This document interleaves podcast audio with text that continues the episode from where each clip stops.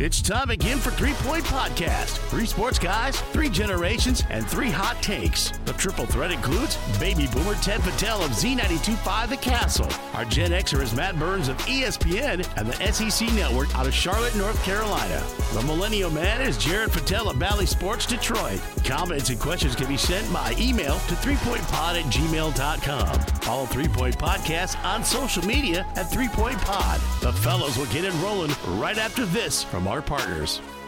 Nelson House Funeral Home's number one goal is to serve the families in our area. The Nelson House staff are proud to serve our local community with reliability, integrity, and compassion. Unique service representing unique lives, ensuring your loved ones receive the honor and celebration they deserve. Founded in 1880 and continuing the tradition today with chapels in Owosso, Chesaning, and New Lothrop. For more details, find them at nelson-house.com or call 989 723 5234. Rivals Tap House and Grill is the area's go-to spot for the best in food and drink. Meet up with your friends and catch your favorite sporting events on over 20 high-def flat-screen TVs and our 120-inch projection screen. Rivals can handle your large or small parties and is an awesome spot to put on your fundraising events. Weekly food and drink specials including gourmet burgers, wings, pizza, homemade soup, and salads. Rivals also stocks a large selection of craft and domestic brews. Rivals Tap House and Grill, the official gathering spot of Three Point Podcast, located on the corner of Shiawassee and M21 in Corunna. Hey, everybody, it's time for episode 265 of the Three Point Podcast presented by Memorial Healthcare Wellness Center and Skymint Cannabis. Memorial Healthcare Wellness Center, well, they got swimming lessons underway for children. Give them a call, 989 720 7081, and get in line for the next available lessons. Included in your membership, the use of locker rooms, private showers, steam room, sauna, lap pool, a whole lot more. Just a great, great spot. Uh, for more details, follow them on Facebook at Memorial Wellness Center or get more info online at memorialhealthcare.org. Also, uh, we're tied into the great folks at Skymint Cannabis Farm to stash, grown right here in the Great Lakes State, over 20 locations and counting. Check out the Skymint Reserve. Also, check out Michigan's best bundles for deals on flour, vape, pre-rolls, edibles, and extracts. Ounces as low as 49 bucks. Gift cards are available. That's skymint.com if you want more info. Also, thanks to our local partners. They include AZEE Printing Solutions, Capital Sports Fieldhouse, CR Auctions, Nelson House Funeral Homes, Rivals Tap House and Grill. And as they want to mention, it's beautiful weather. The patio is now open. What a great spot to go uh, chill out on a great spring summer evening. And also, thanks to the good folks at Success Group Mortgage and Servicing. But let's play a little catch up. Before we do, I'm just going to put Jared on the spot. Jared, uh, tremendous five Emmy nominations for some of your video work at Bally Sports. Congratulations. I know you. Uh, you poo-pooed it a little bit, but that's really very cool. Thank you. I appreciate it. Yeah, I mean, work with some awesome people who um, give you opportunity to do stuff like that, and obviously help you along the way. So hopefully we can we can get a couple wins. Uh, I know it's uh I think I think it was 65 or 67, one of those two. It's the most ever Bally Bally Sports Detroit or Fox Sports Detroit's ever had. So right. it was it was a good day at the company all around. I bet. Yeah, those things. It, it's always nice. I know we talked uh, last time off air about this industry, and you don't always get the kudos that you deserve because it's always just, you know, the, right. the news is always changing. You do something one day, and you're on to the next game or the next event or you know whatever. So this is the payoff. Sometimes, you know, yeah, Emmys is it like that is it like an academy right. award you know maybe you know no maybe not but it is really cool to get those things up on your shelf and get that payoff of like okay cool my hard work's being noticed so i mean uh, like a, uh, it, there is a little bit of politics involved because you know right. they they do try and i don't know grease the palms of the right people you know that that kind of thing um and like you said, it all comes down like if you don't submit your stories, then they're they're they're not going to get nominated. So you know, sometimes I I just remember people saying some of the very best stories just didn't get nominated because they didn't get submitted. Right. So sometimes that comes into play. But no, it, uh, what it comes down to is you put in the work, you put in the nominations, and or you put in the submissions, and you got nominated. So hopefully, hopefully you at least get one. Yeah, that's that's cool. It's yeah. something that like you it you put it up on your shelf or you know whatever you want to do the weird thing is you have to pay for them, so that that's kind of the Yeah, trophy. so- you, you have to buy it. That's just kind of Not a bad goofy. problem to have. Hopefully, uh, we have that problem. Uh, but, But we'll- right, that's something you can put on your resume forever. Emmy Right. winner if you win. Absolutely. And, you know, and it's there might be a little politics involved in it, but uh, I remember, you know, I did it one time. I applied. This was like in the late 90s. The station management wanted me to submit uh, you know, recording of play by play that I did and you know what was pretty cool is I we submitted it to two different groups, the Michigan Association of Broadcasters and the AP. And uh, you know, I felt I was pretty good at that time, you know, but who knows? And what they do is they they it's complete strangers, you know, just listening to your tape. Right. And lo and behold, you know, first place. And I I did it one time. I said thank you and got the heck out of there, but got a couple nice pieces of hardware for it. So Yeah. it's it's it's a good feeling, man. It's nice to know that uh, your work gets appreciated, especially from from people that don't have any clue who you are. I think that's what the coolest thing is on Yeah. these panels. So Yeah. n- 1991 was kind of like your that was your pinnacle as a as a broadcaster. That's that's when it all came together. No, 98 probably It was. Pro- I was I was 42 in the sweet spot of uh, knowing what I was doing. But I will say this, you know, even though I've I've retired, I think last year I I don't think I missed too much. You know, I think I Yeah. went out on top. You know, so what the heck? Well, and you got to do some cool games, you know, Corunna Right. kind of having a good football season, and you got to call some um, some big play playoff basketball games and stuff too, and Yeah, you know, right. and playoff football games too. So you got to do the last couple of years. The area teams have been nice to you, you know, giving you some good teams to, like Oh, you yeah. said, kind of go out on top. But Well, eh, you know, that's what I always say, and, and it's so true.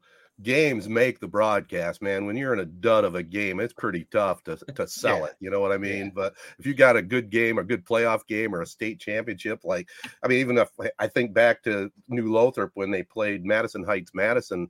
I don't know, three, four years ago. I mean, it was like 51 to 48, something Right. like that. Just a crazy, wild game, man.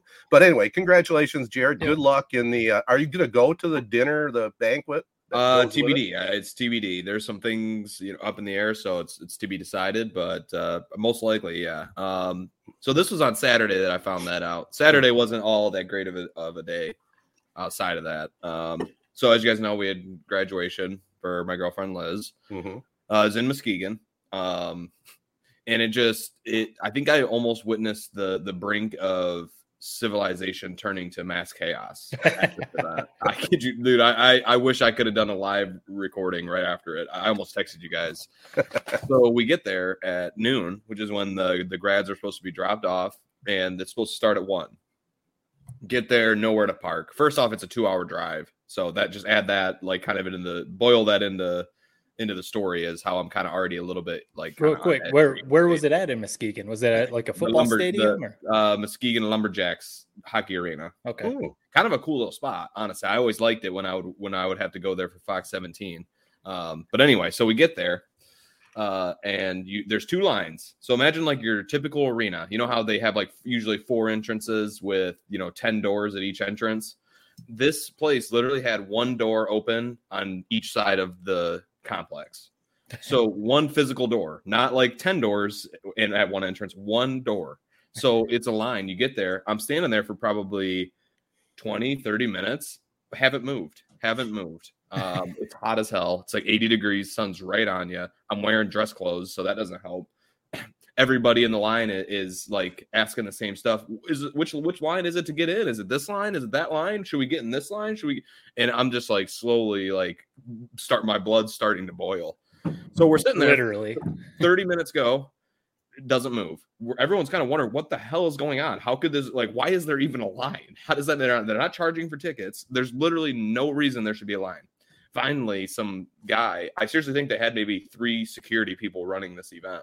Some security guy r- walks out. Of course, he stops right in my ear. So when he's yelling, it's just blowing my eardrums out. He's yelling how, oh, we're winding everybody down. We didn't expect everybody to come at once. Uh, and I'm just sitting there thinking, you didn't expect everybody to come at once. When, when were they going to come? Noon when they were dropping off their grads?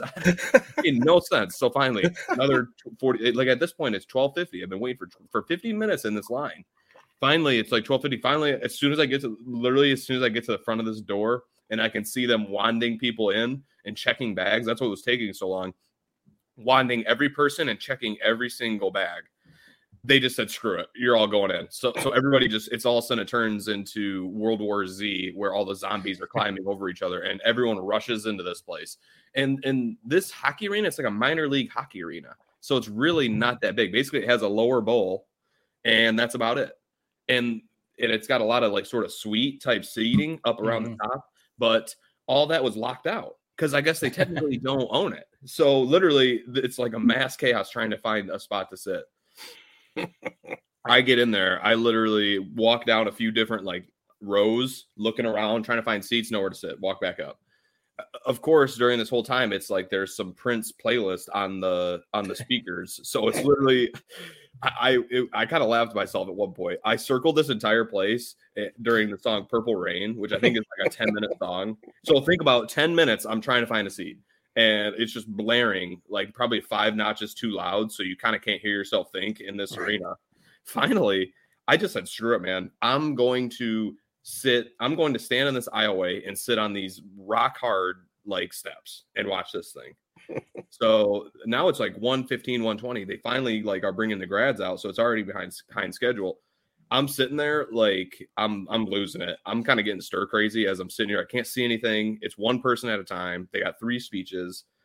Finally i'm like you know what? Screw it. And i kind of felt like an idiot doing it but behind the stage there was nobody seat there was nobody sitting because you couldn't see anything i'm like you know what until my girlfriend's name is about to get called i'm about to just go sit behind this stage where i can't see anything and people are going to look at me like i'm an idiot but dude I, I can't do this i'm literally standing here so i walk the entire arena go sit over there wait until it's about a row before my girlfriend's called go back to the spot and watch from there but it just it just it just Good strategy. reinforced in my brain the whole time I'm thinking, I hate graduations. It is a money grab. I don't understand them. If it was me, I would just have like a cookout or something with my family. I think that's actually what I did uh, and celebrate it that way. But it, it, it's still obviously it's a cool moment. You know, you see people crying, so I'm kind of speaking out of two sides of my mouth. Like it's obviously a really cool moment for some people, but my God, if I could have the pe- person who organized this this graduation event on this pod, you know what? We could slide him right into the prep spotlight. I would interview him tomorrow because I have no idea what the hell is going on with the planning of this thing. Ted, if you were, if I had dropped you into this, man, I, don't know what you would have done. There's probably like five or six live tweets you would have had on this event. he would have went up to the mic and started emceeing the thing and been like, "All right, let's let's get this a little more organized." That's what it mostly sounds like. I know you Yeah. already you already don't like graduations, but then you add to it that it sounds like this was pretty poorly planned. So that just adds to how much you don't like graduations. The whole door thing, that's kind of interesting. I wonder, yeah, like we we didn't expect everyone to show up at once. Well, that there was It- one time to show up. Everyone was going to show up at the same time. That's kind of interesting.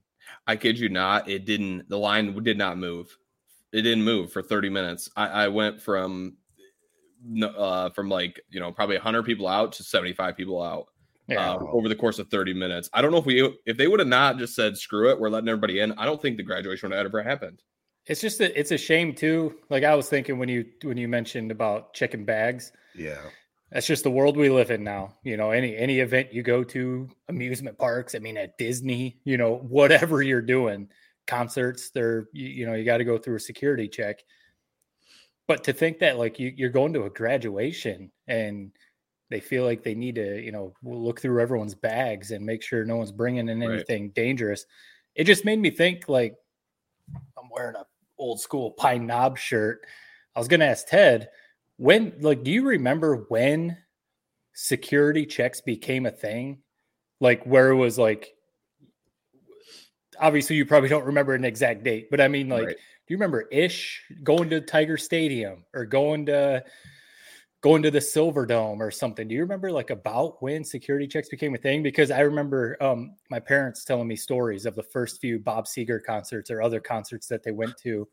Um, the the place in is it in Davison? It was it was a like a forest. It was um Yeah. Yeah. Sherwood Forest. Sherwood Forest. I remember them telling me stories about going to concerts there where it was basically like in a field or in a barn, basically. But they said like there would just be tables set up of, you know, cups of beer already like poured or cups, you know, whatever the drinks were. and you would just walk up and grab them, and that's what you would do. Can you imagine? There's no way something would be like because you'd be worried about people spiking it or like what's in this drink, and then obviously you'd have to you have to pay for everything nowadays. But so that with the security check thing, you you Jared mentioning the security check at a graduation, it just Yeah. made me think like when when did this be? I mean, I know people probably point to 9-11 is probably That was um, it. you know, a big date, but yeah, you got to get your stuff checked everywhere now. I mean, ev- everywhere you go, you got to get your bags checked. Yeah, I mean, I was going to say it's probably been about 20 years, and you hit it right on the head. It was 9 11. That, that's when the world changed and definitely changed in that respect. Hell, I remember you, you know, you talk about your parents going to Sherwood Forest. I remember going to Pine Knob. You could uh, carry your damn cooler right in there and put it right next to you up on the hill, filled with beer. I mean, That's I mean, crazy. times were different for sure but yeah it is sad you know and i i, I thought the same thing you did that uh, you know they're checking you wherever you go nowadays and you know that's the world we live in and man we could do a whole pod on our thoughts on that but we'll keep Yeah. this one kind of light i did want to say though jared had the uh, experience from hell at the graduation i actually had a, a lot better thing my granddaughter's dance recital All right. and and they had this thing they had this down you know a lot of people would think oh man how boring can that be but you know each little group had their song they danced to and from the time we got in there to the time we got out and this is after watching all the other little kids do their dances it was an hour one hour in and out man. It was awesome. It was really good. It was it was really special to to see little parker you know up there and you know we all did the obligatory you know hand her a little bouquet of flowers afterwards you know you know the routine. But uh, yeah we had a great time and they had that thing running really really good. So kudos to them down at clausen high school the dance group down there. Nice. I feel like that's something that they've had to come a long way with with the dance recitals yeah because if if your kid that you're going to watch happens to be the last act, they don't want you sitting there for three hours through a bunch of kids that you don't even know. So right, quick, get it moving, get the kids on, get the kids off, get the Yeah. songs going. You know, I- that, that's cool. I like the song they danced to, the Napoleon Dynamite intro song where all the food's getting shuffled around. Yeah. I don't even know what it's called, but yeah that's what I think of when I hear it.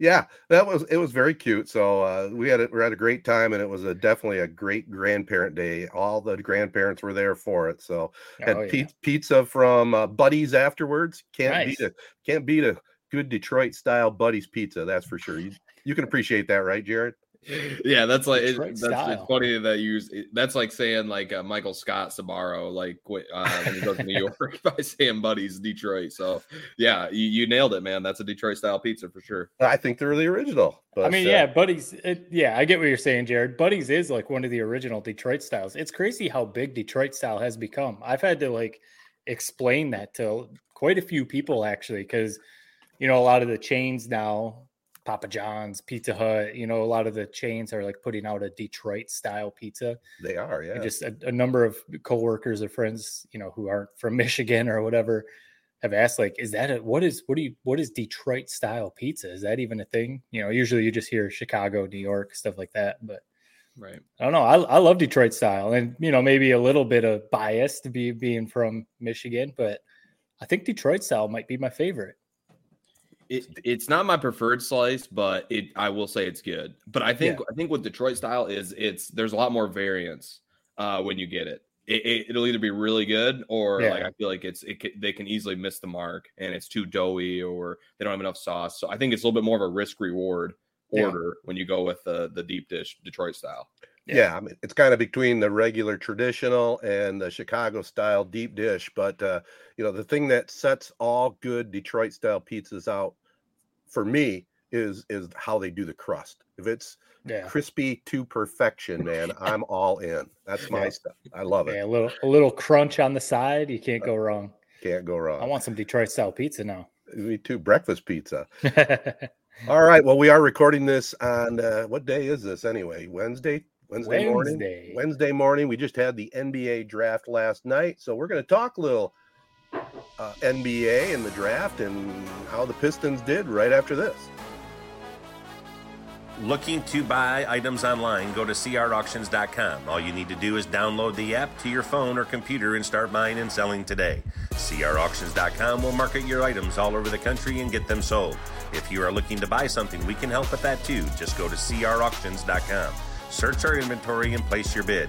Plus, there are online auctions for farm machinery, firearms, automobiles, and truckloads of overstocked items. It's fast, it's easy, and you will get results. Get the app and check out crauctions.com today. All right. How depressed were you sitting there watching the draft and then that uh, fifth pick came up and it's our Detroit Pistons? What yeah, the draft, new? the draft lottery. The Yeah, lottery, um, yeah. I mean, I, it's one of those things where it just seems like you know there you, there's a whole hashtag or whatever it's become now. It's become a whole slogan: Detroit versus everybody, and it's almost it gets used like almost a little too much to me. Like everyone acts like everything is against Detroit, you know, no matter what it is. It does seem like Detroit, when it comes to these draft lotteries, it's happened to the Red Wings recently. It did kind of this year, and especially with the Pistons, always get like the short end of the stick when it comes to the lottery. I don't know what it is. I mean, they they won it, you know, when they were able to draft Cade Cunningham a couple years ago. So, you know, we can't say that we can't say it never happens, but they had they were one of three teams this year with the highest odds to get the number one pick. And obviously this year, Victor Wembanyama is like the the pick. Franchise changer. People are even saying he's the best NBA prospect ever, even, you know, bigger than LeBron, you know, and some other ones. Like he is just a player coming out of France that people are saying the minute he is a part of your franchise, changes your franchise. So everyone wanted the number one pick. The first time ever that a team with the best odds fell to number five and is the Pistons. So it's just it's one of those things like when when it was you know you're watching it and they're revealing all the teams, they reveal it gets up to like seven, six. You're like, okay, feeling good, feeling good. Right. And you know they've got the top four. That that's kind of like the prize. You want to be the top four. And of course, number five, and boom, that logo you've got on your hat right there, Ted. The Pistons logo shows, and I was just like, of course, of course, because this this was this is a year. There, there's actually this draft is pretty good with the NBA. You know, the top, definitely the top three. Top three are like the the guys that are going to be stars. There's three guys that are they're going to be the top three picks. They're very very good. From about four to you know eight, nine, ten, there are some good players. It's just the NBA draft. You have no idea. It's such a crapshoot. So of course that's where the Pistons landed. They're they're going to get a guy that you know has some has some potential, but is he going to be a changer for the Pistons? Not like one of those top three guys would have been. Hmm. So yeah, I mean it's just it's, one of those things. Like of course, of course, this is what happened to the Pistons. It sucks, man. Uh, I'll just say this though: the lottery. A lot of people will say, "Let's get rid of it. It's so stupid." Number one team. I feel like this might be what Ted says. Number one team should just get it. Uh, Yeah. I loved watching it. I mean, what the drama was incredible. Uh, when Detroit came up, God, it seemed like it, it came up like it seems like that moment took like ten minutes to develop. By the time they were pulling it out of the envelope to the time it was on the screen, man, you just had a bad feeling about it. I had a bad feeling all day. Uh, it's something about being a you know a Detroit fan. I just saw a stat. It's you know Pistons, Red Wings, and Tigers worst record in their respective leagues last five years. It's just it's been a brutal stretch. It the worst of probably our lifetimes with a lot of these teams all at the same time. I mean, the Red Wings have been good for so long that it is probably the worst stretch ever. Yeah. Um, and this was the light at the end of the tunnel. I mean, obviously, it's only a 14% chance at best, but you kind of convince yourself, you really think like you have a chance at this damn thing. Yeah. Uh, and it just sucks, man. I mean, you look at the Spurs, like they just get like how many times can they get rewarded with these generational players? Tim Yeah. Duncan, David Robinson, uh, and now Wembanyama, where it's like the Lion or the Pistons, excuse me, have been stuck in this kind of perpetual, you know, state uh, of not being very good, and we just can't seem to break through. And that's what Wembanyama would have done. The reason it, it really sucked so much is not only that Wembanyama is a good player, is for once in my life, the Pistons would have been that national spotlight, you know, Right. national games. Everyone would have talked about him. Everyone wanted Wembanyama to go to Detroit. They thought it was the perfect spot for him to join, you know, Duren, who a, a kind of a bigger center who can take a lot of the blows, who's same age as him. Cade, obviously, Ivey, two good guards. uh, he would have fit in perfectly. Yeah. Uh, and now we just got to watch Wembanyama's career as he, you know, parachutes into superstardom, and we just have to sit there and remember that that should have been our guy. Yeah. And and it just sucked, man. There's so many. It's such a sliding doors moment for everybody, for for me, for for the Pistons organizations, for us fans, uh, for the team, everything. And it just it just couldn't have gone worse. And it Yeah. just feels like too. I know Ted, you're going to jump in. No, It- go ahead. It feels like you know because they have a coaching vacancy right now. The Pistons don't have a head coach, and it, so it just feels like. So you miss out on the draft lottery, getting a top three pick. You know, because like I said, those top three players, I think they're all going to be very good. Again, NBA draft, you never know who how it's going Right. to play out. But when when Mignana might flame out, you know, who knows? But those top three picks are what you wanted. They miss out on that. I, have a feeling they're going to make some wild hire at head coach. And you've got all those players you just listed, Jared, that there is potential there. And I just feel like they're going to miss the boat on all of this. They, they're missing on Wembanyama. They're going to make some stupid hire at head coach that's going to ruin Cade, Ivey, Duren. And we're going to be stuck in this, you know, purgatory of hopefully not in the bottom of the Eastern Conference, but just not rebuilding. I know a lot of Pistons fans are very optimistic about those guys that that we keep listing, but if they make a bad hire at head coach, it's not going to matter. You know, And it's Yeah. just I don't know where they go. You know, the the Wembanyama was the last piece. If you get a Wembanyama, it's like this team with Cade and Ivey, Wembanyama. I mean, let's let's start thinking finals in, in the next you know five years. Now it's like we we're still in this rebuild. It was a rebuild ender uh for for for the rest of Ted's lifetime. He's gonna be able to watch Wembanyama, and hopefully and hopefully a little bit after he, he hangs it up. But Oh, oh good uh, save. but it just it just did it when did it hit you guys like ted i mean where were you at were you thinking that this was going to be uh detroit piston at the end of the night or were you not as kind of did your hopes not get as high as mine No, I mean, I, I I had a feeling they wouldn't get the number one. My gut feeling was they would get number two and miss out by one pick. right? But you know, I a couple thoughts that I just don't like. I, I've already been on record. I don't like the lottery. Period. Yeah. I mean, if, if teams are going to tank, hey, so be it. They're tanking now. I mean, look at uh, a team like the Pelicans. They tanked because they, they finished 42 and 40, but they at the end of the year, they all they wanted to make sure that they didn't get into playoffs for some reason. And they could have had that number one choice at 42 and 40. So Right. if you're if you're gonna if you're gonna still continue with the lottery, they got to do some adjustments. It shouldn't be first of all 14 teams in it, uh, maybe three or four, maybe. And then whatever happened to the days when uh, the ping pong balls came up? That drama. this was it was a stupid presentation to me. I thought I didn't. yeah, I, I don't remember when the ping pong balls went away. It's been a few years, It but it does make it seem a lot more rigged. I don't think it's rigged, you know, like a lot of Right. fans do, but not being able to see how this happened right. does kind of make it like, well, how did you come up with this? Did you guys just decide that you wanted the Spurs to be number one? Because at least the ping pong balls made it feel like it was Right. a lottery. You know, Exactly. the Pistons would have had more balls in there than the Pelicans or some of these other teams. So they Right. had a better chance to get the number one pick. This just feels like you're just making it up as you go. And I, the lottery, I get what the, you know, we've gone over it. Everyone knows this. The intention is to try and avoid tanking because, you know, you don't want to, you don't want to be, you don't want to tank your season away and still like miss out on a top five pick or whatever. You know, you, you're kind of wasting your season. But, you know, so the the intention is to avoid tanking. I think I think you floated it out, Ted, or you know, other people have. They have the play-in tournament now to get into the playoffs. Mm-hmm. Why not have the bottom eight teams play a little, basically lottery tournament? and you know they're they're playing a couple extra games at the end of the year for the play-in tournament. Why not have the bottom eight teams? You know, so you know maybe you tank to get into that bottom eight, but then you have to win to get that first pick. Play a little tournament and say, hey, if you want the number one pick, you can't tank your way to the number one.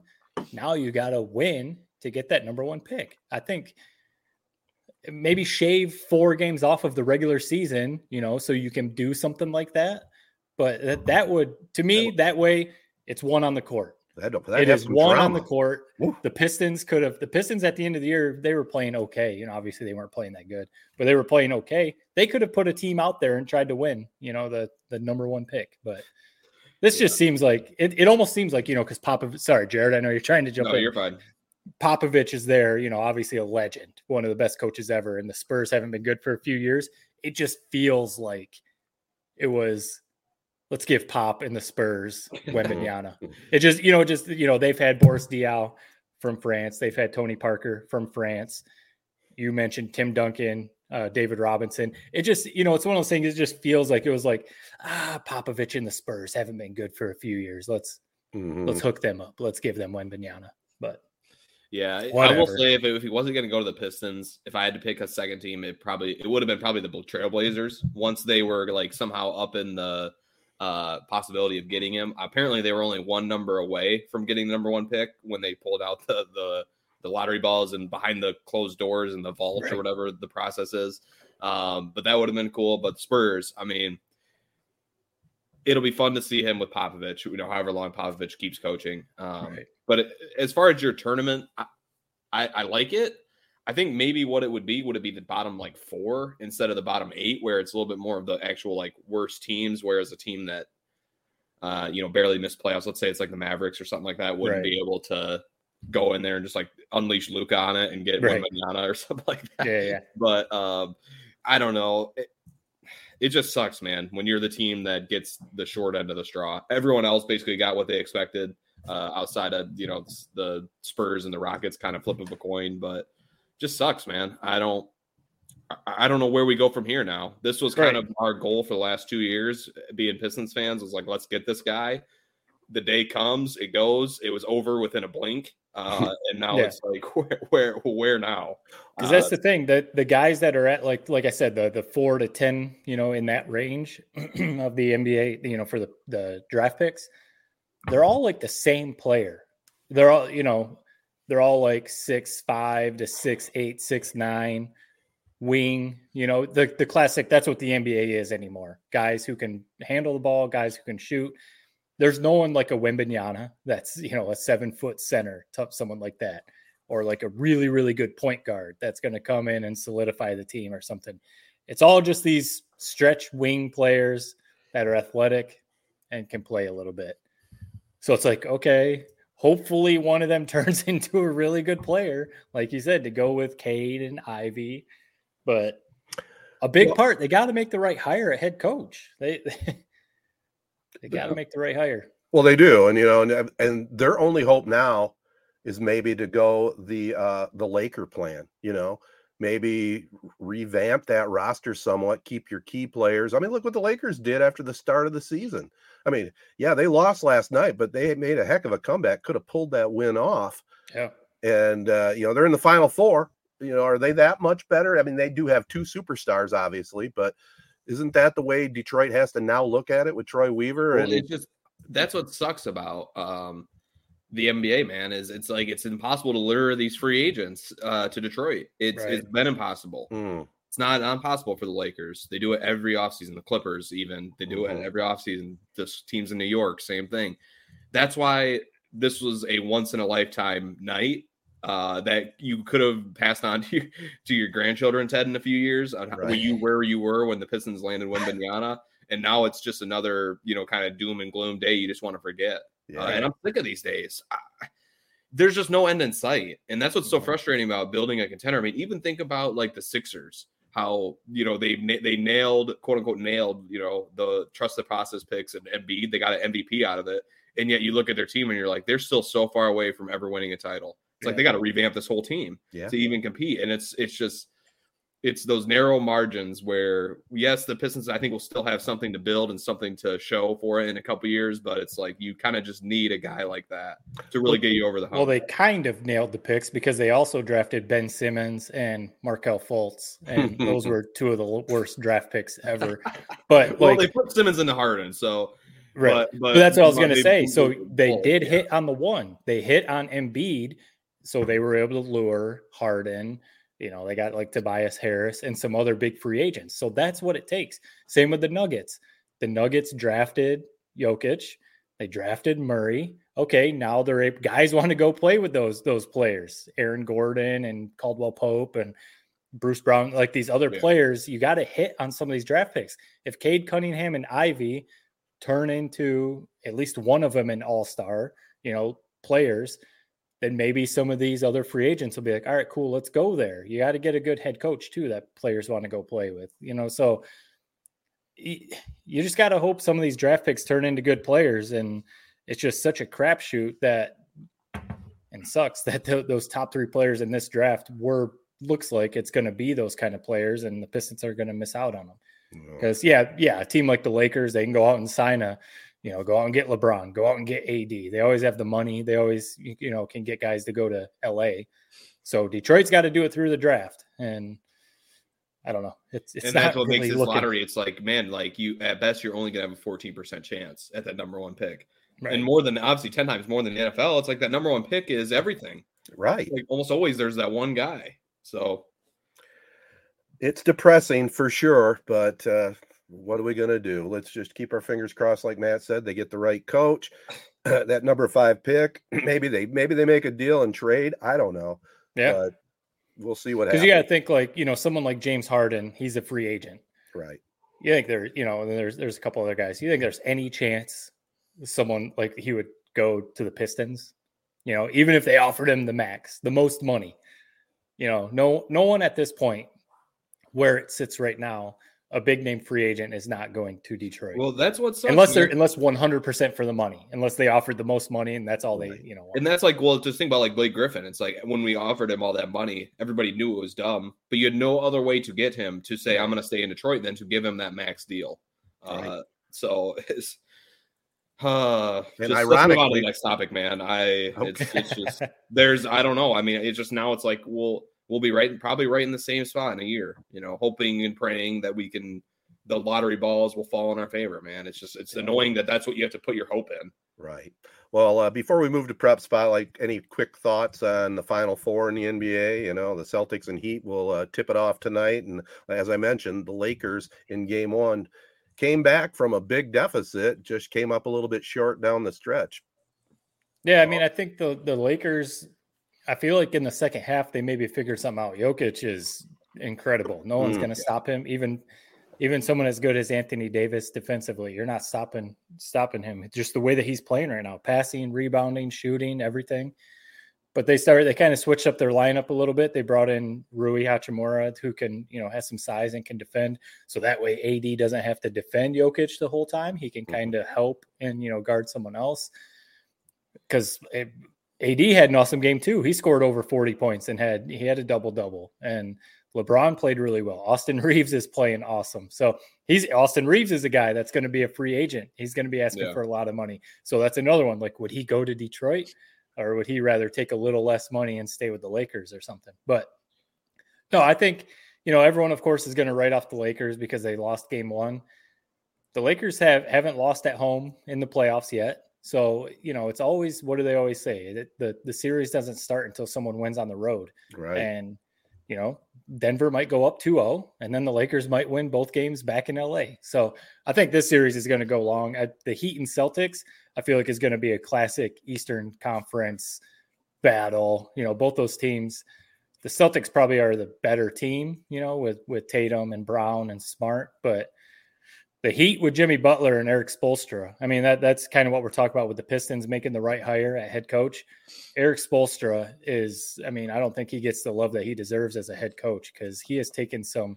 Obviously, he had he's had some stacked teams too, but you know, he's taken this team potentially to the NBA Finals, and you know, it's pretty impressive. So. Yeah. I'm watching. Obviously, that that Lakers Nuggets series is going to be good, though the the funny thing to the about Jokic and the Lakers Nuggets series is it, it's like a funny subplot that I kind of kept like laughing to myself about as he was just putting on an absolute clinic last night is the and is the fact that Mark Jackson didn't have him on his MVP ballot. It's no kind of hilarious, like watching him just light it up and having Mark Jackson have to talk over these highlights like time and time, right, time and time again. No, I, I don't know. It kind of got swept under the rug that he did that. It Listen, did. I'll be the first to say it. I didn't think I didn't want to give Jokic the three straight MVPs. Uh, it's kind of funny when you look back and look at how MVP or Embiid really sputtered out in the playoffs, and Jokic is still rolling strong. So it's like, man, maybe we did get that wrong. Um, but no, it's gonna be a fun series. I, am of the belief, and Matt, it sounds like you're not you're not ready to go there yet. I think game two is a must win for the Lakers. I really do. I think it's they have such a young team that kind of rides the ebbs and flows of the confidence. They haven't been down 2-0 yet this playoffs. Uh, I know they're undefeated at home. They could easily tie it, not, not knot it back up at 2 2, but then you got to win one in Denver and you got to win two out of three. And I'm just Yeah. not sure that can happen with the altitude, with everything. Uh, they, they did, they definitely did figure something out in the second half of that game. And so that's what makes me confident that I think they will win game two. But I think it's a must win game. Uh, just the way they have to ride these kind of younger players, uh, you know, through their their ups and downs. I just think if you get down 2-0 against the number one overall seed and and you're going into Denver uh, against that Rochester crowd, I just I, I think they need to win game two, in my opinion. I think it's doable. I don't think that's out of the question. Um, as for Embiid, I just got to talk about this the Philadelphia Sixers for a second. His post game comments, where he had the the gall to say basically, uh, "Me and James Harden can't do this all by ourselves." Right. I'm so sick of that franchise. Rivers just got the boot. Why is Embiid never get any blame ever? He didn't show up, man. Did you watch Yeah. that game? It's like he's almost not out there. It's They like you're the MVP and Tatum is just cramming it to you, showing you that he's the best player on the floor two times uh what you're the what you're putting out there the last two games of that series. It's just embarrassing. I mean, Harden goes out there, wins two games for that team.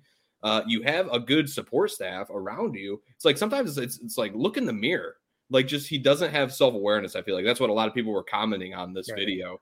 Like, dude, they needed you. They needed you to have a 40 point game, what Tatum did, and you and you didn't deliver. I'm so sick of that franchise. And, and it sucks because I was of the belief, like, man, I want to see this team break through because I really don't really like the Celtics. Now I'm like, I'm happy they got bounced because the, the the entire time Embiid was just never looking in the mirror and he's just viewing it as everybody else is the problem. I'm not. I'm the MVP. I'm perfect. You can't like it's just I'm so sick of that mindset and I'm sick of that team. And good for them for getting bounced. Hard to argue. I mean, Yeah. he he did. He sucked bad when they needed him the most, you know. And he's the MVP of the league. You you got to you got to be better than that, man. It was really it was really weird watching that, especially that second half. How it was like they just gave up, you know. Yeah. I don't know if that's the case, but it sure Right. looked like it. First time ever that an MVP hasn't made the conference finals. So I mean that wow. that says something. Obviously, it's a regular season award, and he he probably was the MVP. But um, you know, it just the- I th- I feel like it's one of those things like hit you have to find the right mix of guys. Like Jokic is probably a player that could about play with anyone, Oh but yeah. is Embiid and Harden is that a do they mix well? You know, probably not. They both kind of dominate the ball. You know, LeBron talked about that with Austin Reaves when he saw Austin Reaves the first time. He was like, perfect player for me. And Pelinka, you know, looked and tried to get the right players to go with um, LeBron James in his game. You know, LeBron and AD, I think, work really well with each other. So Embiid, obviously, insanely talented. He's the MVP of the league, but right, like, is he going to ever carry a team to the finals and win a championship? You know, I don't know about that. So, because now they're in they're in that point, you know, so they're going to get some coach because he's the MVP. So someone's going to want to go coach there, whether it's Monty Williams or you know Sam Cassell, Frank Vogel, you know, who knows? But now they got to try and figure out what they want to do with Harden. They're Yeah. going to pay him a bunch of money and bring him back. You know, otherwise, like who else are you going to get to go with Embiid? So you almost have to run it back with these two guys and hope that it clicks next year. But So, and that's That- what I mean. It's it's such a thin line. Like it's like think about how we we complain, but it's like you look at the Sixers. It's like I mean, would you? Yeah, they're a little bit better off than the Pistons, but it's like what do they do? It's like they're Right. still Yeah. light years away from really competing for a title. you know, Yeah, well, Final Four time, NBA. Uh, this is the season. This is when we really get tuned in. So I'm just glad. I'm glad these the games that are in Denver start at 8:30. me too. Awesome. perfect. That's a perfect, Perfect. time because you know not not to make it about me, but that's around the time that both kids are in bed. So it's like you know, kids are in bed. I can sit down, watch this. I'll be Yeah. honest, I was getting a little tired in the second half still last night, but so do you still 8:30 tip off? Do you still DVR Ted or do you do you stay up and watch? Uh, full disclosure, I did DVR the uh, fourth quarter. What the Yeah. heck? I said I'll, I'll I'll check it out in the morning. So it, it was cool. It was That fourth quarter was good too, and that's the Yes, thing. That's was. you know we've we've talked about it. That but that the Lakers were right there. They Yeah. were down three, and LeBron missed. It. LeBron actually he missed a couple threes that would have tied the game. So, as great as Jokic was, and Murray, uh, he went off too. The Lakers literally were a shot away from potentially like winning that game last night. So, Yeah. doesn't matter. They're down 0-1. So you know it doesn't. In the end, it doesn't matter. But they're right there. You're- You're on a slippery slope, Ted, with this DVR. I mean, pretty soon you're going to start DVR in like Lions one o'clock games for, for the next morning, man. Oh yeah. Well, we'll talk a little Lions and their schedule coming up, and uh, I just saw that uh, Peacock. You got to watch one of the wild card games on Peacock. Holy crap! That's going to be crazy. I mean, you already have to watch the Thursday night games, you know, on uh, Amazon Prime. Exactly. So The Man, we're- your we're- world. this is the what, what's happening now. Everyone's got to have 27 different streaming services now kidding. just to watch whatever you want to And, watch. and I will say, the what sucks about that is not that you have to have the different, in my opinion, it's not that you have to have these different streaming services. We all kind of have them. Whatever, you got to get Peacock for five bucks a month. Not Yeah. that big of a deal. Right. It's the fact that once you're in that app, is there's no flipping back and forth. That's it. Right. You know, when there's the two games going on, you know, uh, there there'll be an NBA game going on or whatever that weekend. You can't be flipping back and forth. You're just you're locked in on what you hope is a good wild card game. That's Yeah. what's annoying. Yes. It is, and just how much longer it takes to get. This sounds like first world problems, you know, but to get to get out of that app and open up another app and do all this. By the time you get to wherever you wanted to go, you you've missed whatever you were trying to get No, to. You might as well turn it on and throw the remote in the lockbox. That's Right. it's what it, it's. You are stuck on that channel for four hours. Yeah. your your only alternative, I guess, is uh, you could watch it on your computer and then have the Yeah. TV on what you normally have it on. Yeah, mean, have a second device set up or something Ex- like that. But that's a pain in the ass too. yeah. All right, uh, enough of that. It's more of a boomer problem, that's for sure. Uh, we'll have uh, Prep Spotlight next, right after this. Capital Sports Field House is the home of hit and pitch and a whole lot more. The 10,000 square foot turf field can be used for all indoor sports training, including football, baseball, basketball, softball, soccer, and many other activities. Hit and Pitch has seven indoor batting cages with full pitching tunnel and the state of the art HitTrax training system utilized by MLB organizations. Located in the old Capitol Bowl J.C. Penney block on South Washington in Owosso, Michigan. For more details, call Capital Sports and Hit and Pitch at 989 472 4624 or online at capitalsportsfh.com. All right, guys, I'm going to jump right into it. Uh, we only got a couple more weeks of uh, looking at the area high school uh, boys and girls. And, and speaking of the boys and girls in track and field, Corunna boys and Owosso girls both finished undefeated in the Flint Metro League meets this season. Both also placed first in the league meet last week at Holly. Trojans got their first conference title since 1998. Peyton Spicer led the way, winning the shot put in the high jump. The Cavaliers won their third straight Metro and eighth conference title in a row. Tarek Bauer won the 100 and 200, anchored the 4 by 100 winning team. Corunna also dominated the competition with 178 and a half points to Clio's 89.5 second place showing. Also in track and field, Ovid Elsie's Alexa Spitzley, who, uh, man, she's very good in track. She set a new school record in the 800 meter run. Uh, Jody Heyer had the previous record set all the way back in 1977. That's 46 years ago, if you're counting. And Spitzley not only now has a school record, but uh, more importantly, she was named valedictorian at Ovid Elsie. So that's that's very cool honor. Nice. Stay tuned. That's going to be kind of interesting to see what Corunna can do when they get to the uh, state meet. You know, I, th- I think they legitimately have a shot, and uh, and Uh, we'll see if they if they have good weather. We talked about it before. If they have good weather and can put up some personal best times, they could be right there for a title. That's the thing with track. I mean, it's partly true with any sport, but when you've got the three or four, five fastest, you know, guys or girls at the 100, 200, because then they all they also run the relays. They run them Absolutely. individually. You know, you you can almost notch in. All right, we're winning four of these events right here. We just got to, you know, try and win a couple of these other ones, and we're going to be perfectly set up. I remember when I was going through, we had a couple. One of my good friends uh, on the pod, John Strine, he he pole vaulted in um in college, and so he, you know, he was really good in high school, and they, they just basically notch in. He's going to win every event, every every meet we go to. He's winning pole vault, notch in Mhm. however many points you get there. They had a couple. They had a couple other people who were good at other events too. So that's why, like, I just remember them talking Right. about whenever we go to a meet, you can already pencil us in for this event, this event, this event, because we've got the best athletes at those ones. I feel like that's where where Corunna's at right now. So obviously, you know, you never know what happens on meet day, but you know, when you've got athletes like the Bauer twins and, and some of these other ones, eh, of course. Do do they still hold um the MITCA at Yeah, I, I was actually just gonna say talk about that. So yeah, I mean it, that's what's funny about track and field is ty, like ty, I mean we all know like the Tyrone Wheatley story. One man won a state championship. Yeah. Which is just hilarious. I wish I could have been there for that day. I mean, one guy probably didn't even have anyone around him, maybe not even a coach, and he's just out there probably warming up himself, and he's going to win the event. That's awesome.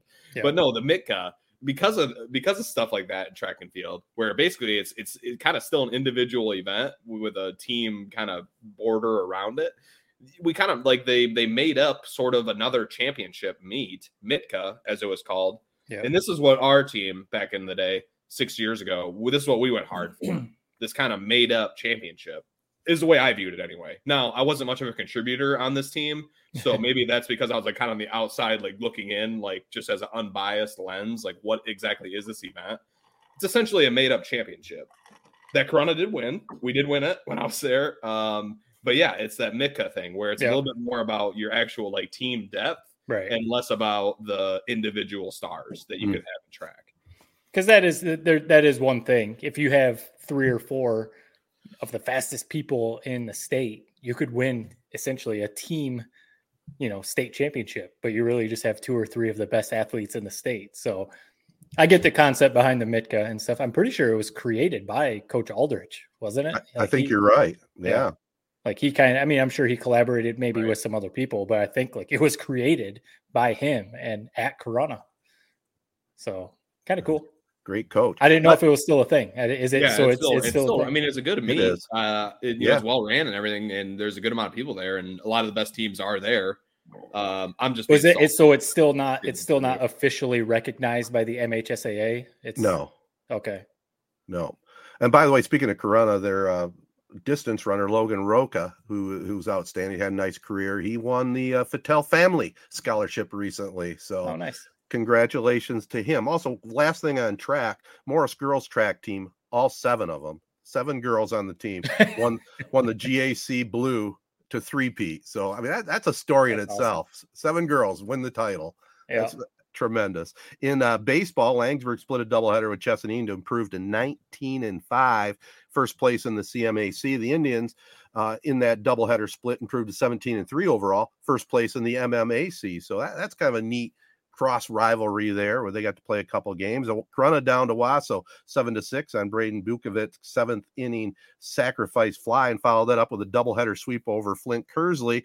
Goodrich edged Lake Fenton, giving the Cavaliers a share of the Flint Metro League title with the Blue Devils, both at 12 and 3. Corunna improved improved to 18 and 3 overall. And I guess just hot off the wire, I saw a text this morning.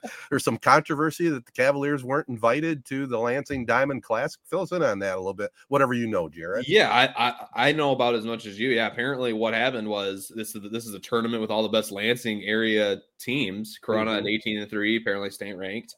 Uh, didn't get invited to it. Uh, I saw Laingsburg probably as the team that ended up getting their spot. Um, you might know more about the ins and outs of that. But no, basically, it just sounds like Corunna feels like they were wronged. Like they should have been competing in this this this Diamond Classic tournament. Is that something that was around when you went through, Matt? No, but I remember a couple friends that um that I still you know stay in touch with. They graduated a couple years after me, and they played in it. So I don't know if it was around when I was playing and we just didn't get invited. Maybe it, it was, was around. It okay. was around. Yeah. Yeah. Because yeah, I definitely that's a, that's one thing. This is another little sidebar, but at least the few years that I went through, we didn't play in weekend tournaments. And I think I, again, I don't know if it's we weren't our team we weren't getting invited or what, but I think that's a really that's a cool thing for baseball. I think those weekend yeah. tournaments. Yeah, it might be some long days or whatever, but I, I think those those tournaments are fun. So yeah. Well, I, I I'll just tell you my opinion, just reading between the lines and I have no idea if this is accurate or not, but if Corunna was still in the CAAC, they probably would have been invited. They're looked at more oh. as a Flint area team and not a Lansing area team. Right. That'd be my guess. I could be wrong, but uh, That's probably that probably has something to do with it. I, I would Yeah. think so. You know, it doesn't and- always have to be a conspiracy, right? Right. It, it- you know, it could just be that they're in the Flint Metro. That's it is what it is. That- that's that's Uh, my I like to believe the conspiracy theory, man. They're they're out against the Cavaliers. I like to believe that. Fair enough, but they are having a heck of a season. Hopefully, they can go deep into the tournament. I, I do see that the team. I'm trying to remember the name now. It's, I'm drawing a blank. The team that ended uh, Orchard Lake St. Mary's streak is ranked number one in their division. So Wow. that, that could be tough. That could be tough. Uh, also in softball, Owosso and Perry both won weekend tournaments. Trojans won the Owosso Invite, and uh, Perry uh, ruled the Fulton Invitational. And congrats to Chesaning's Haley Rolfe set a new school record, blasting her 10th and 11th home runs in a sweep over Mount Morris. And finally, in golf, we haven't talked about that much. Owosso beat Corunna 236 to 291 strokes to take the Phillips Cup at the Owosso Country Club. And I know, Jared, uh, you both you guys golf, but uh, you know, back in the days when I did golf, I just really enjoyed the Owosso Country Club layout. It's just an old school golf course with a lot of history. Oh, it's awesome. Uh, the thing that I've always loved about it is when you drive by it, you can't tell. Just the the crazy, the changing in undulation throughout the whole Mhm. course. A lot of hills right along the river. It's it's a awesome. The back nine is awesome. Uh, runs right along the river. Few different like really crazy kind of drop offs. The one famous par three they have. Uh, no, it's a cool course. I mean, Arnold Palmer played there. I mean, the goat. What else? What else do you need to know, man? Right. It is cool. It, it's for for people that grew up in the area or know the area. It's not a hidden gem, but I almost feel like it is a little bit of a hidden gem. Um, you know, for Michigan golf courses. But Yeah. I've only Fair. played there one time. I've been there for a few wedding receptions, and I've uh, driven around golf uh, golf carts with with uh, coolers of beer. I've only actually played there one time though. It's Well, a it's a, nice beau- course. beautiful course for sure. Like I said, a lot of history. Well, speaking of a lot of history, hashtag since 57, let's talk a little uh, NFL right after this. Success Group Mortgage and Servicing is Shiawassee County's only licensed mortgage broker, lender, and servicer. That means you get exclusive products not found anywhere else. If you are looking to purchase a home or refinance a home in Florida, Hawaii, or Michigan, stop what you're doing and give Success Group Mortgage and Servicing a call. 989 720 4380. That's 989 720 4380. All right, guys, the schedule's out. I think uh, we're pretty, pretty pumped up after we saw that they open up the season Thursday night at Kansas City. Uh, schedule's looking pretty good. Yeah, I mean, exciting, and and like you said, pumped up for that opening game. I feel like it's going to go one of two ways. So they're starting on Thursday night at Kansas City versus Super Bowl champs. They're getting their rings. They're either going to be distracted, you know, whatever's going on, and the Lions are going to sneak up on them, and the Lions might win, making us all think that we're about to win the Super Bowl, or the Chiefs are going to win by 28 and put us back in our place. you know, it'll be cool to see the Lions opening the season. It's just, it's just kind of random. Why Lions and Chiefs on Thursday night to open the season seems kind of random, but it's definitely cool. And what they three weeks later they play the Packers on Thursday night, so another Thursday night game for the Lions. Then of course you know they always have uh, Thanksgiving, which again is against the Packers. So both Packers games this year are on Thursdays, which is kind of random. Uh, they've got a Monday night game versus the Raiders. At the end of the season, they have one of those Saturday games versus the Cowboys. So, I mean, the NFL is noticing that the Lions have something going and, you know, putting them in all these primetime spots. And people at work, you know, after the schedule release, I had a few people like, look at the Lions starting off with the Chiefs and, you know, primetime games, you know, saying all this stuff. And I'm like, stop. No hype. I want no hype. I don't want any of this excitement. I want to fly under the radar. I almost want them to lose a close game to the Chiefs. I don't want them to go in there and blow out the Chiefs. Next thing you know, everyone on every sports talk show is talking about the Lions going to make a run. Fly under the radar. Just fly under the radar until Thanksgiving, and that's when we start making our moves. Might be a little too late for that, sadly. I mean, it's crazy. I, it's uh, it's. I never thought I'd see this in my lifetime, unless it was like the Lions won the Super Bowl. Now the next year they're going to open up the season. Uh, Dan Patrick had one of the guys on his show that was in kind of the war room and basically explained how it was one of the most heated debates they've had was whether or not the Lions should open up the season uh, for the NFL. And basically what they said was they loved how they showed up in primetime. against the Packers last week of the season. So at least that's one silver lining from the end of that season where, yeah, we missed the playoffs, but I guess it, it kind of got us this opening day game against the Chiefs. I mean, we've seen it happen before. I mean, if you remember the Chiefs blowing out the Patriots way back when, you can kind of catch those teams that come off the Super Bowl kind of sleeping week one. Right. I mean, we were going to play the Chiefs, I'd want it to be as early in the season as it possibly can before yeah. they kind of wake up from their Super Bowl slumber. I, it'll be fun to see. The only way that this is a this is a negative for the Lions if they get absolutely blown out, which I don't think will happen. I think they're going to come in playing inspired. Uh, it's just it's crazy to think, you know, what we were hoping we were going to see with the Pistons, where all the eyes were on Detroit. It's like that in the NFL. So I guess we can at least take that and appreciate it. As for the rest of the schedule, I mean, my favorite game, Monday Night Football. I love Buck. I love Aikman. Uh, I can't wait to watch the Lions. You know, hopefully that's a ManningCast day where you can yeah. flip back and forth. Or let's say they get a big win against the the Raiders. Ted can watch uh, Buck and Aikman on uh, Monday night, and then Tuesday morning he can flip over to the ManningCast and watch that on DVR. You know he's already got that planned. Oh, 100 percent, hundred percent. And then on, on, Thanksgiving, I love the classic just Packers matchup. I yep. love it. Um, that's that'd be the team I think they should play every single year on Thanksgiving. Either them Packers or the, or the Bears. yeah, like, the Bears. Yeah. Hundred percent. So I love that game, and then finally, I mean, I love playing the Cowboys. Saturday night, Sunday night, Sunday afternoon. I don't care. I just love playing the Cowboys. That'll be a fun game near the end of the season to kind of really realize where this team's at uh, hopefully before we're heading into the playoffs. So the division's on the line. I mean, it's cool that we're going to get tested outside of that and see teams like Kansas City, you know, earlier in the season. So let's say we do make the playoffs, the Lions aren't going to be scared of these teams. They're going to realize they can play with them. Uh, let's just it's let's just hope it wasn't all for nothing. We have our hopes as high as they've ever been. Let's just hope that they kind of give us something to root for.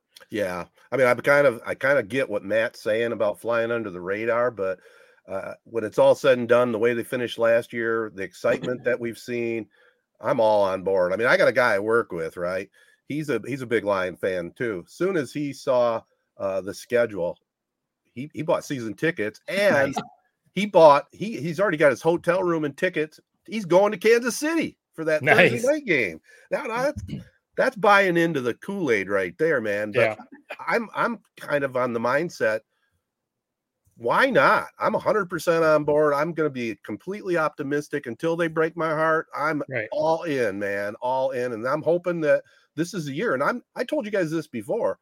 I wasn't being facetious. I'm, I'm going to start making some plans for Vegas, whether the Lions make it or not. I'm thinking about going there and uh, checking out a, the Super Bowl atmosphere and with the fingers yeah. crossed that the Lions can get there. You never know. It's possible. Yep. You never know. And, you know, what's the bar? Win in the division, you know, when you're saying like this might be the year. Right. Win a playoff game. Like, what are we talking about? Like, you know, yeah, oh, the bar is getting on, to the Super Bowl. Right. The, the bar is the Super Bowl. That's no. setting it pretty high. To to me, maybe if they can but... if they can win the division and get to the playoffs, obviously once you get there, you know, you want to win and you don't want to lose in the playoffs. But to me, like that would be that would be what would make me happy win the division with Rodgers out of there now. You know, it, it, looks like the Lions maybe might be the favorite. Maybe, you know, not the maybe the Vikings would be the favorite to win the division. Get to the playoffs. That's what I want to see. And then obviously you never know what happens when you get to the playoffs. That's true. Setting the bar at the Super Bowl. That might be pretty high, but you never know. What year? When, when, what year would you do it though? You, you, okay, get to the playoffs, but Listen, I, I think that hey, could it happen? Yeah, I, that's not. I mean, this team hasn't won a playoff game in my life, man. Let's just start with that. Let's start with that. And if they do that, it's a great. They never done it. That's a great right. season. Uh, so, so, you'd be happy with the season if they made the playoffs and then lost their first game in the playoffs? No, not no. Win a playoff game. Oh, That's my barometer. If you win yeah. a playoff game, I can't complain. And we, lose. flip this off so that it, let's say they lose a heartbreaker, you know, against the Eagles or something, round two of the playoffs. Uh, no, if you win a playoff game, it was a great season. Okay, let's say they do that. So you're you're under the assumption, okay, that they keep that momentum going, and then maybe next year make that next move to go to the Super Bowl. Is that the thought process? As I've always, as long as you're moving forward. Uh, right. I mean, look at the Sixers, man. I mean, that's why the, this getting out of the semifinals was such a big Eastern Conference semifinals, such a big deal to them, dude. That's what they've done the last three years. Right. If they could have just taken a step to the Eastern Finals, and then let's say they lost that to the Heat, at least there's a little bit of a buffer. I don't know if Doc Rivers is getting fired uh, the very mm-hmm. next day if that happens. Right. So if the Lions win a playoff game this year, and then you know two years down the road, if they win two playoff games, as long as they keep kind of building, then I don't think you can view it as a as a negative season. Well, then okay, I don't know. I have a hard time with that just because you get you only get so many chances and you don't know what's going to happen from year to year. You don't know the core players are going to still be moving forward and improving. Uh, we've seen teams make the Super Bowl from a year before not being in the playoffs. It's happened. And I guess my hopes are just higher. I'm putting it out there. It's not going to be a failure of a season if they miss out on the Super Bowl, but I think that's got to be what we got to be looking at. I mean, this well, yeah, team, I mean, this team, this team right now, they they showed it last year. They can play with anybody. Yeah, I, I think the goal for any team, even no matter who you are, if you're the Bears, if you're the Lions, if you're the Chiefs again, the goal is to win the Super Bowl. I think that's that's the goal for everyone. I guess my what I'm saying is like what I would see is like a good season, I guess, winning the division, get to the playoffs, because kind of yeah. like what Jared's talking about, you know, the the Sixers now they've got no head coach and they don't know what they're going to do with Harden. You know, what what are right. they going to do with this whole process? They needed to get to that next step, conference finals, maybe get to the finals. That's I feel like what the Lions need to build on. Yeah, awesome. Go to the Super Bowl. Heck yeah. But like if they want to start really luring in some big name free agents, I think that's like that's the building block type stuff. If they miss the playoffs again this year after getting all these primetime games, getting all this hype, I think that that's where people will start to maybe be like, all right, well, are the Lions ever going to do it? Because like you said, Ted, this team is good. They can play with anyone. Right. So they they there's no reason they should not be in the playoffs this year. So it, get to the playoffs, show teams Campbell can coach, show teams that you know they made the right draft picks with you know all the guys that they've picked in the last couple years lure in some big name free agents and then we're legitimate you know super bowl contenders. Sure.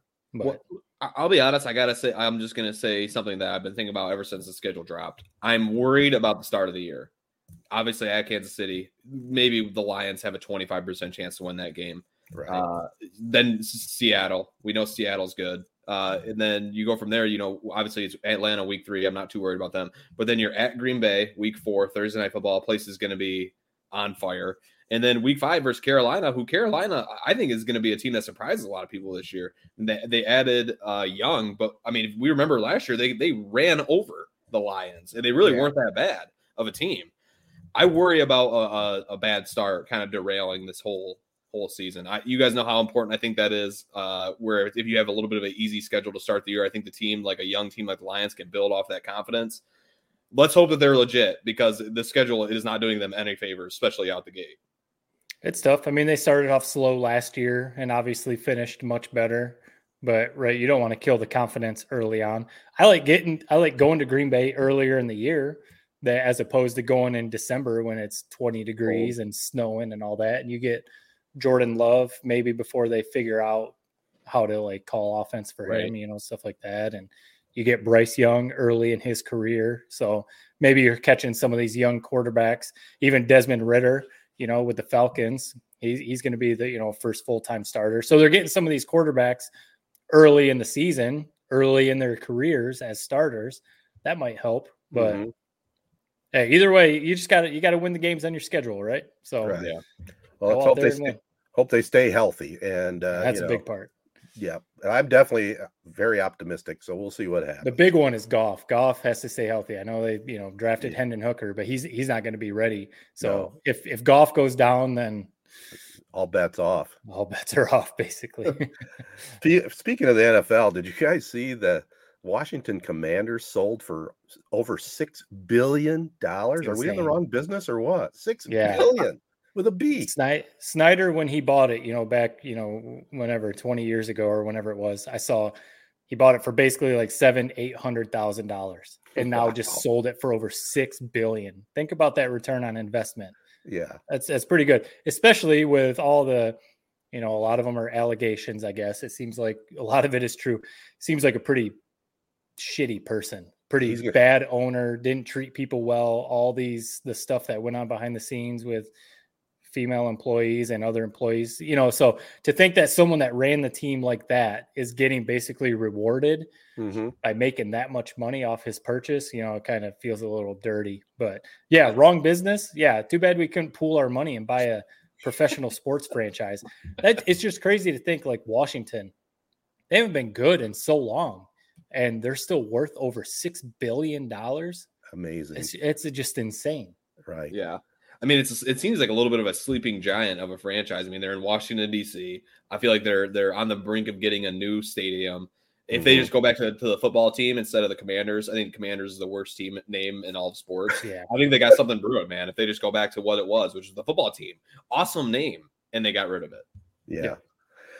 Well, that's uh, that's that's definitely a lot of dough for sure. By the way, I want to a guy from my generation, Joe Kapp. I don't know if you guys even know who Joe Kapp is. You ever heard of him? He was a quarterback in the NFL. He uh he didn't have a lot of talent, but he knew how to win. He's one of these guys that uh it's a rarity. He won or he won the Rose Bowl, he won the Grey Cup, and he took Minnesota's Vikings to the Super Bowl. Not many people could make that claim, and he died at 85. And he was one of these guys. He was a lunch bucket kind of quarterback, you know, kind of like uh, Bill Kilmer with uh, Washington at the time. And you don't see these kind of quarterbacks anymore that they're like Bobby Layne. You know, you go out drinking the night before a game and you play all hung over and put, put up big numbers. But uh, Jo- Joe Kapp from my era. Rest in peace, Joe. All right, let's have a let's just have a short little uh entertainment tonight right after this. AZEE Printing Solutions, formerly Hankard Sportswear, is a full service print shop that specializes in screen printing, digital printing, and embroidery. They pride themselves on giving a great product at a great value. The area's go to printing solution offers a 100% guarantee to exceed your expectations. AZEE Printing Solutions has your favorite local spirit wear as well as many other apparel items in stock. Specialty items are available for family, sports, business, and charity events. Call 989-725-2979 or stop into the store in downtown Owosso.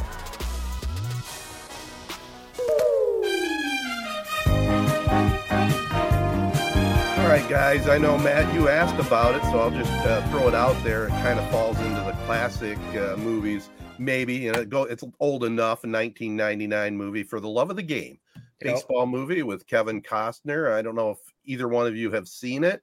Oh, I- yeah. I've got a few thoughts on it. It was, I would say, being a Detroit fan, he he was a he was a 40 year old pitcher for the Tigers in the movie, winding down his career. It was really more of a uh, kind of a love story, I think, than a baseball story, wouldn't you say? Yeah, love story, or even just uh like you know someone coming to the end of their career, realizing Yeah. you know that they need to move on to the next chapter. It wasn't as much a baseball movie; it was yeah the love story, and you know the mortality side of you know people realizing that you know they need to hang up the cleats, as they say. Yep. And uh, you know his love interest in it, Kelly Preston, who uh, was John Travolta's wife before she unfortunately passed away of cancer. She was in her prime at the time, so a couple good things there with actors. Uh, who's J.K. Is it J.K. Rollins? Rollins uh, from Detroit. Yeah. Uh, he played the manager. So uh, it- you, it Simmons, has- isn't it J.K. Simmons. Simmons? that's Simmons, it, J.K. yeah, yeah, yeah. Simmons. Yep. It had all the elements, and the only reason I really liked the movie was because it was the Detroit Tigers featured prominently, and Right. Costner can play. He can play a pitcher. He can play a baseball player. He doesn't look like he's a you know a wimpy player. He he knows how to throw the ball. But Yeah. other than that, the movie wasn't all that great. Oh wow, yeah, I wasn't expecting that. plot was yeah, a quite a turn at the end there. Um, plot no, was I, I, that movie is definitely, I think Tigers fans hold it in a higher regard because, like you said, it's just the fact that he's on the Detroit Tigers. Um, Yeah. Costner, man, I didn't realize that uh, after watching Field of Field of Dreams, I kind of was looking at the IMDb pages uh, when I was watching that movie. Dude, he's in like 50 different sports movies, no, most notably baseball. That's kind of where his bread is buttered. Um, Yeah. I noticed, but that's, that's Did you solid watch For movie. Love of the Game?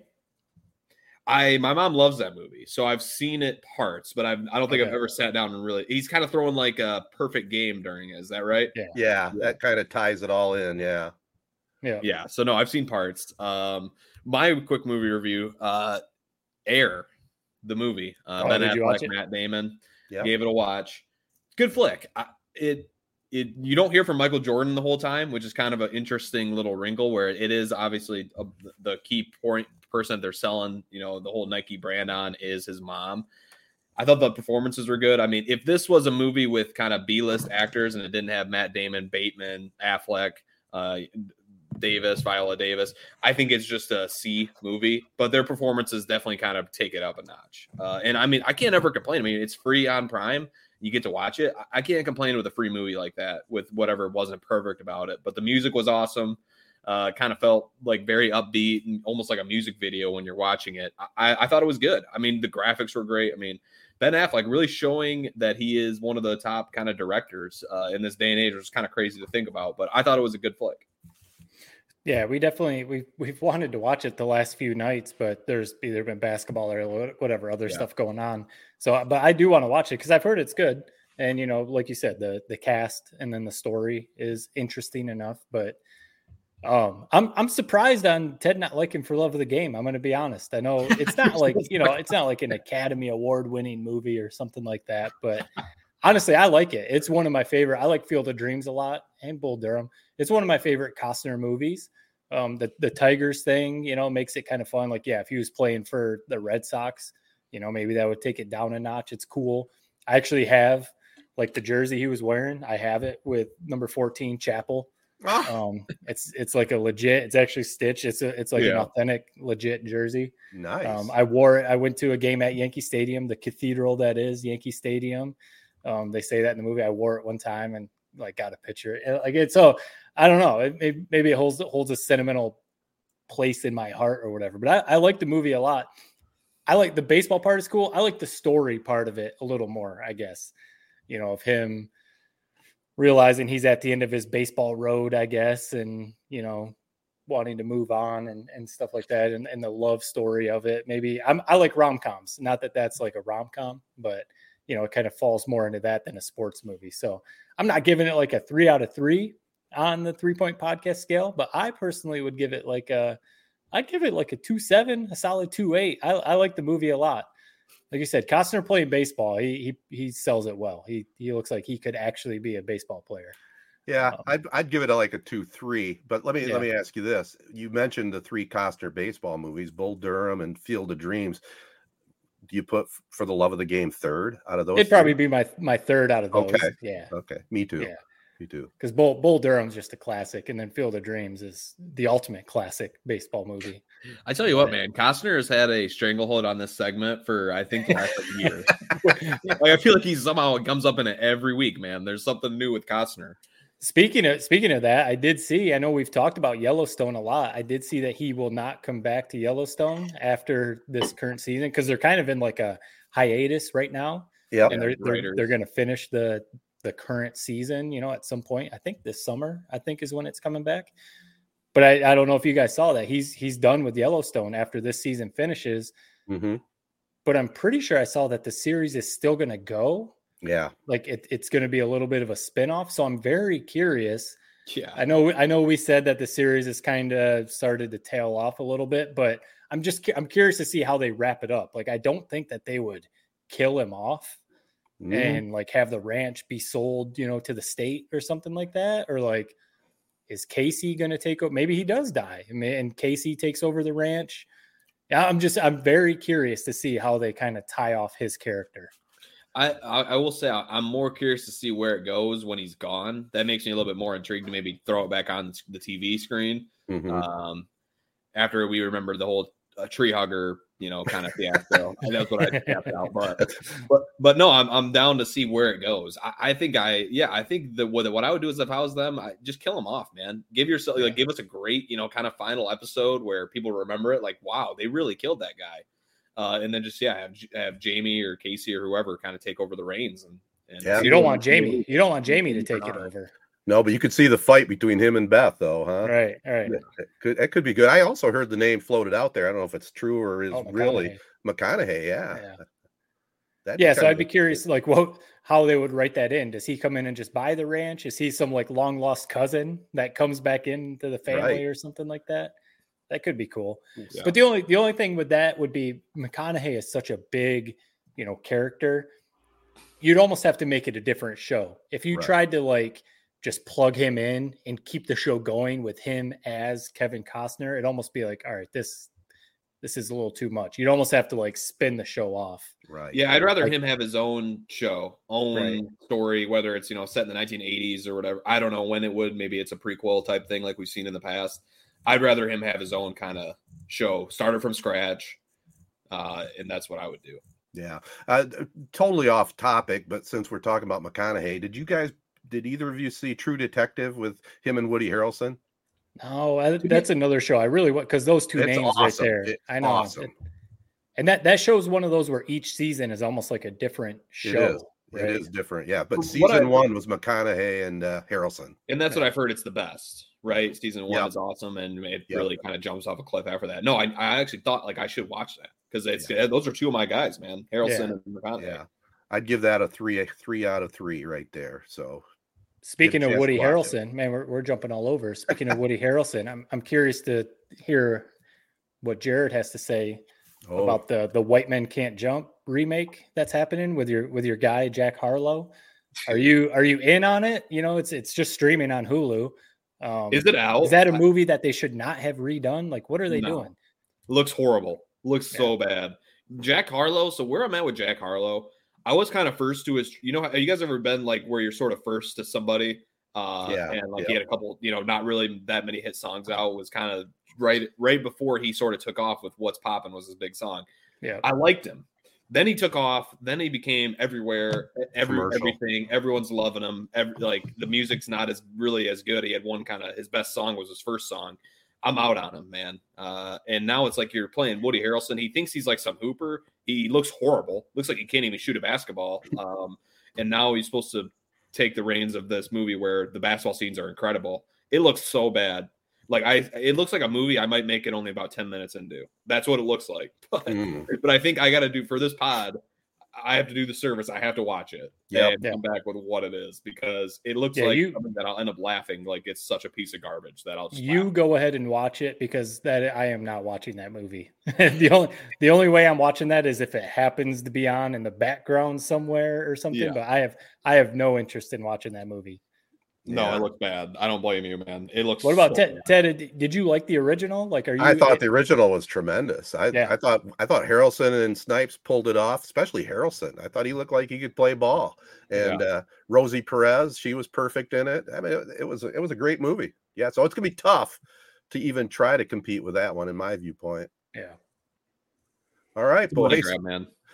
Hey, we Money did it. That's what it is. I see they're they're making their rounds. You know, they're on all the talk shows. Oh, they were yeah. on. Uh, where did I see them? They were on. I I think they were on ESPN doing the car wash, and you know, so they're they're making their money. You know, good for them. You know, they're they're hustling, and it's also like I don't even know the name of the dude who's playing Wesley Snipes' character. No. So you're, you know, obviously Jack Harlow is a big name right now. You know, he's not like a big actor necessarily, but he is a big big name. How are you not having someone else who's playing Wesley Snipes' character, someone who people actually know? Right. Like it's like how do you go from Woody Harrelson and Wesley Snipes to these dudes? It's- I don't just- think this movie's gonna be like. I just think it's it's a low budget.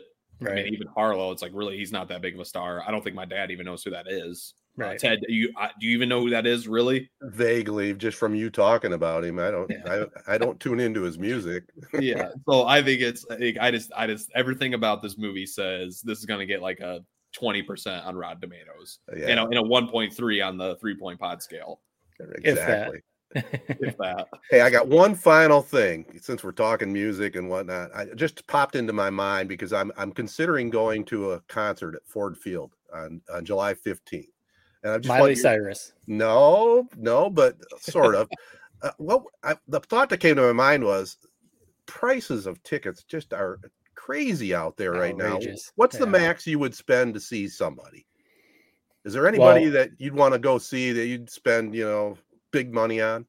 I'm curious what Jared would say about this. So Mo- Morgan Wallen is Mhm. like the biggest name in country music right now, and when we're we're coming back to Michigan at the end of June, and he's actually well, if he he's kind of postponed his tour right now, but if he's back, he's supposed to be in Detroit the weekend that we're getting back. Oh, and one of his opening acts is Bailey Zimmerman, and I I really I like him a lot too. So I was like, oh, that's kind of perfect. You know, we're going to be in Michigan, but yeah, tickets and it's at Ford Field. Tickets Right. were like, I want to say they're I mean they're over two hundred bucks for sure, and Yeah. that's for like you know up. That's not even floor seats, and you know going with my wife, so we'd have to buy two. So we're dropping five, six, seven hundred bucks to go see this, and I don't know if I would do that. so, so to answer your question, you So you start going over two hundred dollars, that starts to creep into like so how about five hundred dollars an evening? So if you could do it all for five hundred dollars, if it was going to be like you know a couple friends are going, and you know we're gonna it's going to be like a fun night, yeah, and it was someone I really wanted to see, yeah, okay, that that might be where it starts. That that might be the ceiling, though. You know, that's the line right there, five hundred bucks. When you think about it, still that that's a lot That's of a lot. money for one That's night, right? Right. But you know, Yeah. I I like concerts a lot. I Me and I know you do too, Ted. So, like I said, if it was someone I really wanted to see, like I said, with with Morgan Wallen and the guy that's opening for him, I was like, ah, that that show would actually be really good. But I was curious about that because that's kind of the line I look at, you know, too. I mean, we saw Billy Joel at uh, Comerica Park, and that, I think that was like two twenty five a ticket. And by the time you buy your drinks and everything else, park and all that, you got a five hundred dollar plus night. But Yeah. that's about the that's about the line. It's got to be a superstar for me to do Right. that. Now, for me, I'm Location's a big Garrett. thing to me too. I, I like I I don't want to go see a show at Ford Field. I know that's where the biggest people go. It just kind of it's a bummer. Uh, but like something like Billy Joel at Comerica Park, that sounds awesome. I mean, It yeah. was. it really doesn't sound like a bad deal for that. Um, Right. so I just I kind of it's a it's a instance by instance basis. I, I don't. I don't. I, I would love to see Luke Combs. I'm not gonna go see him at Ford Field. Same thing. Right. Wallen. I would. Yeah, I like his music. I'd go see him. I don't want to see him at Ford Field. So right. So I'm a big outdoor venue guy. It needs Yeah, to. I'm 100% agree with you, but I would probably go to Ford Field just mainly, you know, the sound's going to be okay. They've got it all figured out. They got the big screens, so they got that figured out. You'd be really going for the fact that you're going to soak up the atmosphere and enjoy a concert, right? Right. I mean, it's not like you're going to get like I had first row seats for Bob Seger. I mean, that's Right. never going to happen again. And the Yeah. Billy Joel concert at Comerica was a perfect evening we were 11 rows back it was it was like you, you know you have an epiphany when you go to that kind of thing and it's just you're sitting there going "You know, li- life doesn't get any better than this you know what i mean Right. So who was the show you're looking at? I was gonna say, so who's the one you were looking at? Ah, i was holding off ed sheeran I- i was thinking about Wow. going to see ed sheeran nice. That's Yep. that's not that was I would have never guessed that in a million guesses that that's Yeah. who you were thinking of. So that that would be one for me. I, I like Ed Sheeran, and he's think he's, he's a really good. So I bet his concerts would be good. But is he one that I would pay five, you know, whatever hundred dollars No. for? No? Personally, no, because I'm not that big of an Ed, Ed Sheeran fan. right Now, say he was playing at some outdoor venue, you know, fifty bucks for you know at yeah at some, well, yeah, of course, but Well, but see, that's the thing too. I'm looking. I, I like you could go to Ford Field and sit way up in the nosebleeds, and you could get in, and you can get in for under hundred bucks. You you could get a seat right now, sixty four bucks. Now, Yeah.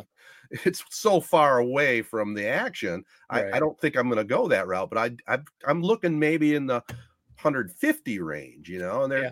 not bad. So I just wanted to throw that out. Ed it'd Sheeran, be a good show too. And like I you like said, being guy. at a concert is just a good time anyway. So it- it- Saturday night too, man. Right. Saturday night in the D. Yeah. So, Yeah, that'd be a good night of show. it. Yeah. All right. Well, that you just never know where this podcast is going to go, do you? It just goes all over the place. That's All we have over. fun with it.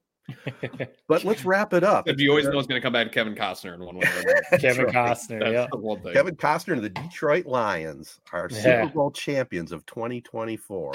It's got a nice ring to it. It does. All right. Let's Ted, wrap it up. Ted in Vegas, just living up Vegas for the Super Bowl. I'm going to try and see what I can do is maybe get some arrangements at one of the uh, hotels out there. I'm thinking the D. They, they ought to be a sponsor on the podcast. Let's just do a trade out. Yeah. Free room. Free room for the Super Bowl. Why don't you go pay it off with your normal like ten dollar over bet you place every year on the Lions win total? Has that come out yet? Their their win total? No, I, I'm sure it is. I, I I don't know what it is off the top of my head. I, I can see if I can find it here. I, I'll bet it would be. I'm just going to guess. I'll bet their win total is somewhere between nine and a half to ten. I was I was gonna say nine and a half. I bet is where it's at, but So while which I would again, yeah, I, I would take the over on that. I probably would too.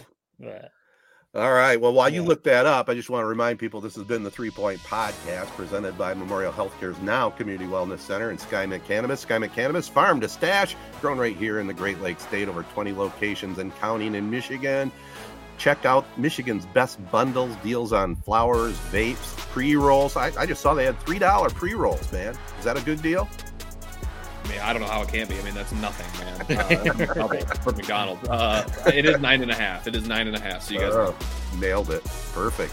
Uh, ounces as All low right. as 49. Gift cards are available, and you know, enjoy some when you go watch some Lions games for sure.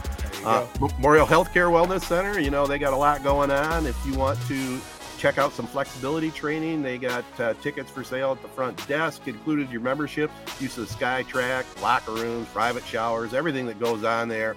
For more details, follow and like them on Facebook at Memorial Wellness Center or go online at memorialhealthcare.org. Also want to thank our local folks, AZEE Printing Solutions, Capital Sports Fieldhouse, CR Auctions, uh, Nelson House Funeral Homes, Rivals Tap House and Grill, and Success Group Mortgage and Servicing. Follow us on the socials at Three Point Pod. Subscribe to our YouTube channel. We keep growing that as we go along. And if you got comments, I know I'll just send a shout out to Craig. He's enjoying uh, the Jonas Brothers' latest uh, album. So is that what they're Yeah. called nowadays? Albums? Sure. Still albums. But yeah, he, yeah, man, he's all about that album. I, I, I love it though. Yep, he loves his Jo Bros. Everybody, uh, just uh, we'll check in with you next time. Peace and love. Be kind. Thanks for listening. Hey, gang, please consider a donation to the ALS Association Michigan chapter, serving people with ALS and their families since 1988. There still is no cure for Lou Gehrig's disease, and every 90 minutes, someone is diagnosed with ALS. For more details, go online at webmi.alsa.org. Three Point Podcast is a Sportsnet Michigan three point podcast production. Subscribe and share on Apple Podcasts, SoundCloud, or any of your favorite podcast hosting sites. Comments and questions can be sent via social media at Three Point Pod or by email to threepointpod at gmail.com. Thanks for listening.